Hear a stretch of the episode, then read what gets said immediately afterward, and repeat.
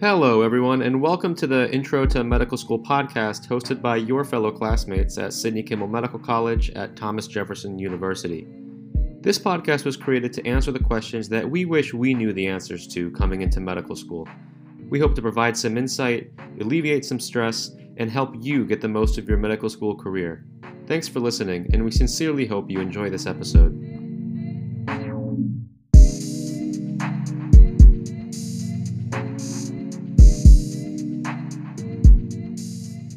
Hi, everyone. This is Dan. Thanks for joining us today. Uh, this episode is going to be on research in medical school, specifically why to do it, how to get involved, and tips once you are involved. The goal of this episode is to provide a general framework for research, and we plan to have additional episodes on other individual aspects that we touch on in the episode um, that delve into more specifics, but this episode, by and large, is going to be a framework. Now, let's start off with why to do research. It goes without saying that research in medical school will improve your application for residency. If you go to the nrmp.org match statistics and you kind of navigate to individual subspecialties, you'll see how much research is emphasized in the subspecialty that you may want to go into. Now, in some specialties, of course, it's emphasized more than others, but with step one going pass/fail um, next year, uh, there's a lot of speculation that research uh, and other extracurricular activities, but research and specifically, may be more heavily emphasized as a differentiating factor for applicants. Secondly, research simply broadens and strengthens your understanding in a field, specifically in whatever subtopic you may be doing research in. And thirdly, research allows you to make connections. These connections will be with residents, these connections will be with attending physicians, and you know, sometimes even more importantly, these connections will be with upper year medical students students that are only one, two, or three years removed from you that may provide invaluable advice on how to not only be involved in more research, but to how to uh, navigate uh, the intricacies of medical school. Okay, so we just went over why to do research. Let's go over the type of research available for medical students. Now, all medical students, I would say, generally do research that falls into these four buckets group these buckets by shortest term to longest term. And I'm sure many of you may know uh, these types of projects, but I'm just going to briefly delve into them. So the shortest term project that I'm discussing is a case report. Now, a case report may be uh, some sort of interesting patient or interesting case that uh, you encountered uh, on a clinical rotation or uh, just in some sort of clinical scenario. And you generally write up uh, what happened with the patient, how they were treated, what was the outcome, and the case report generally ends with some sort of extension into a, a, discussion about why this is significant, what are the takeaways, and how can physicians use this going forward to better treat their patients. Now, this would be the shortest term type of project that you can be involved in. The next step up are retrospective chart reviews.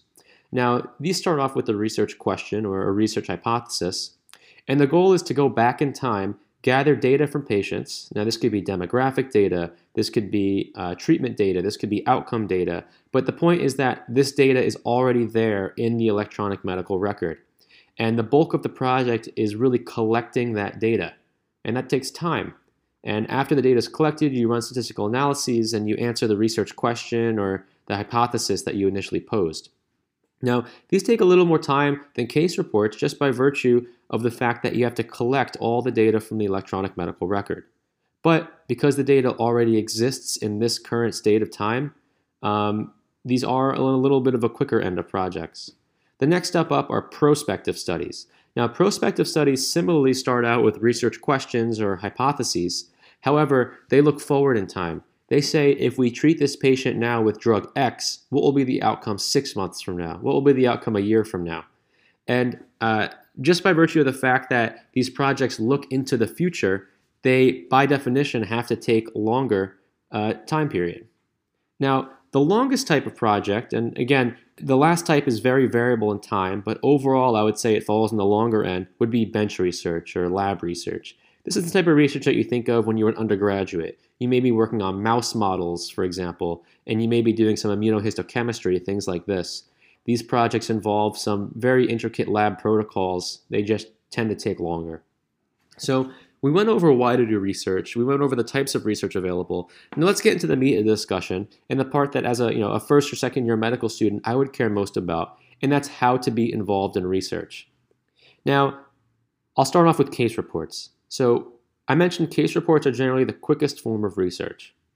Um, if you're on a clinical rotation, for example, as a third year medical student, and you come across an interesting case, basically anything that you know is rare or that might have been different than what people expected, this might be a good candidate for a case report. Now, after you kind of identify this case, I would go home, I would do research on why it's rare, and I would think about some sort of spin about why, you know, publishing this case report would be beneficial for physicians going forward. And kind of once you have this background idea, I would recommend maybe approaching the resident on your service and say, hey, I have this idea for a case report. Do you think this would be a good idea? Um, and then generally, if they think so, then this could be something that you approach the attending with and write up as a case report. But let's say you're not yet on clinical rotations, or maybe you want to be involved in some retrospective or prospective studies.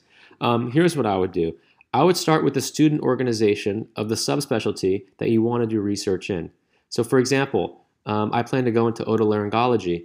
Um, the Jefferson ENT group at our school, for example, has a specific form just for medical students that want to be involved in research. So I would email, you know, the the coordinator uh, or the the, the e board of the student organization of the specialty that you wanted to research in, and say, hey, is there a way that medical students can be involved in research? Um, so, for example, if you want to go into surgery, there's the Gibbon Society, or there's there's scalpels. Uh, if you want to go into neuroscience or neurology, rather, um, there are specific student groups that may have you know modes by which students can just directly be involved in research. So I would start with emailing the student organization. Secondly, I would just ask upper years in the field that you want to research. If you find out that you want to go into cardiology or you just want to do research in cardiology, um, and you know some second or third years or even fourth years that uh, want to go into this field that may be involved in research, say, hey, how can I get involved with research? Often there are ways that uh, you know these students got involved that they could help you out with. Um, if you are on clinical rotations, another way would simply be to ask your resident or ask your attending physician on the clinical rotation. Um, let's say that you're in you know you're, you're in the JeffMD lecture phase um, of medical school, and you just got a lecture from a professor, and that professor might be in a field that you want to do research in there's no harm in emailing the professor and say, "Hey, I had the, you gave me this lecture. I'm really interested in this. Uh, do you or any of your colleagues have any research opportunities available for a medical student?" And then, and then finally, there's also the scholarly inquiry or SI at Jefferson. Um, and back when I was uh, in between my first and second year of medical school, I actually got on a research project from a scholarly inquiry portal. Um, and I'm not sure if this exists anymore, but it wouldn't hurt emailing whoever the scholarly inquiry coordinator is for a year and saying, hey, is there a portal available that has some sort of database of projects available for students? Uh, these are all modalities by which you can kind of get your foot in the door. Now, if you want to get involved in lab research or bench research, I think we're going to have a separate podcast episode just on this, um, but it might be a good place to start with you know that scholarly inquiry portal that I mentioned. Um, if it exists, I would email the scholarly inquiry coordinator to see about that database. Um, you could also you could also start with emailing attendings or or uh, professors that gave you lectures during JeffMD, saying something similar to what I mentioned before. And the whole nother topic uh, that kind of goes into bench research is taking a research year. Now there are some students, uh, some some fellow classmates that are really really heavily involved in research, and they actually took a full research year to perform bench research. Now this is a separate application process. Um, I would recommend talking to your dean or your spe- specialty specific advisor on if this is something that is feasible for you. And like I said, we're planning to have a separate episode just on taking a research year. So we went over why to do research, we went over types of research available, we went over some mechanisms of which how to be involved in research.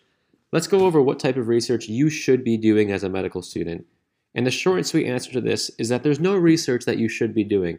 Research, like everything else in medical school, is an extracurricular, and extracurriculars always come secondary to your academics. Now, in your first two years of medical school, your academics are largely didactics. In your third and fourth year of medical school, your academics are clinical rotations. But I would treat research just as you treat any other extracurricular activity, meaning that they come secondary to school. That being said, if you do want to be involved in research, because there's kind of a short timeline available for us as medical students before we apply to residency, if you had the choice, I would be realistic about the time it takes to finish projects, and I would put a higher emphasis on trying to be on as many shorter term projects as possible. Those are things like case reports. Those are things like retrospective chart review. That being said, longer term projects are generally more exciting and they generally have way more power in the academic literature.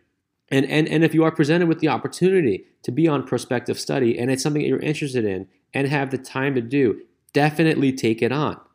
Um, I'm just trying to lay the framework for that. Prospective studies do take time. And if you're only on one prospective study, I would not expect it to be finished at the same timeline that a retrospective or a case report is finished. Now, as I mentioned, research is an extracurricular activity. So, how do you manage this with school? Well, I'm going to be honest, during my first two years at medical school, I was really, really rarely involved in research.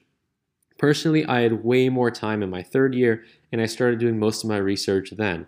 The two reasons why I think that this was a good approach. One, I didn't really know that I wanted to go into otolaryngology until my third year medical school. And when you're doing research in a field that you know you want to go into, it becomes infinitely more interesting and you're infinitely more motivated to complete it. Um, so that's one reason why I think you know it's okay to start in your third year about really trying to hone in on research. And secondly, I just had more free time. I remember being completely overwhelmed by the amount of academic lectures we were having during the first two years. And let me tell you, medical school does get better. Um, as you get to your third year, at least I, uh, when I got to my third year, I found way more free time to do extracurriculars such as research. So I'm going to leave you, hopefully, with some overall guidance now about research in medical school. Um, and these are things, a lot of them I learned the hard way, and a lot of them I wish I knew when I first started doing research in medical school. Um, and the first one is to make sure that expectations are clearly laid out when you start your project. Now, what kind of expectations am I talking about? I'm talking about if you're starting a project, one, Will you be an author? And if so, where along the authorship line will you be? Two, what are the goals of the project? Are they planning to publish? Are they planning to publish an abstract or a paper? Are they planning to present this at a conference? Where are they planning to present this? And, and what kind of journal are they planning to submit to? And also, when are they planning to submit it? What is the overall timeline of the project? And what will your role be? So, to reiterate, expectations must be clearly laid out. And don't be afraid to ask these questions because you're going to be doing a lot of work. And it's always important to understand what you're getting into beforehand. One, authorship. Two, goals of the project. For example, what is their timeline and when are they submitting? And three, what your specific role is. It is can't emphasize enough how important it is to have these things clearly laid out before you embark on a project. Okay. Secondly, always take a project to completion. Now, everything you do in medical school, but research in particular, is a reflection on your own professional, personal attributes. Um, only take on projects that you think you can contribute excellence to. And not only is this important because it's a reflection on your professional attributes, but also, and this is something that I did not think of during my first, second, or even third year of medical school, every attending physician that you interact with you never know what your relationship with them will be a year from now. And these might be excellent people that'll get to know you over the years, and they might be excellent candidates for a letter of recommendation come residency season. So always take your projects to completion, not only because it's a reflection of your personal character, but because anyone that is involved with you could potentially be a prospect for a letter of recommendation in the future. Now, thirdly, you need to start somewhere. I know a lot of people say, I don't want to do any chart reviews. I don't want to be any prospective studies, but I'm going to be completely honest with you. Sometimes the hardest thing about research is getting your foot in the door. And you may need to do some chart reviews if you don't want to do them, just to show the department that you are someone that takes things to 100% completion um, and you're interested in this field and in research and you're willing to take projects in the future. So, um, again, like I said, always make sure that you have adequate time for school first um, but if you want to be involved with research, oftentimes you'll have to start somewhere to get your foot in the door. Now, lastly, um, something that I like about research is that you begin to be intricately you, you begin to intricately understand a small subset of your field. Now, this is important not only because it strengthens your understanding of the field, but also because these are excellent talking points with people on clinical rotations, with residents, with attending physicians, and all the way to when you start interviewing for residency. Um, understanding small subsets of the field, being at the frontier of research in your field, is something that you know will be part of your everyday life as an attending physician in the future. And uh, being in research is a great introduction to this. Okay, so that's everything I have to cover today. We went over research, why to do it, types of research available to students, how to get involved in research, what types of research you should be doing, and how to manage with school. Um, I want to thank everybody for listening to this episode today, and I look forward to hearing about your research experiences in the future. Uh, thank you for listening, and until next time.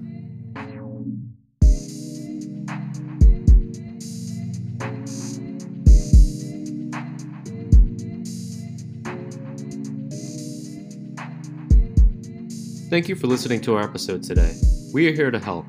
If you have any questions about the topics we covered, suggestions for future episodes, or just want someone to chat about medical school with, please email us at skmc.podcast at gmail.com. Thank you, and until next time.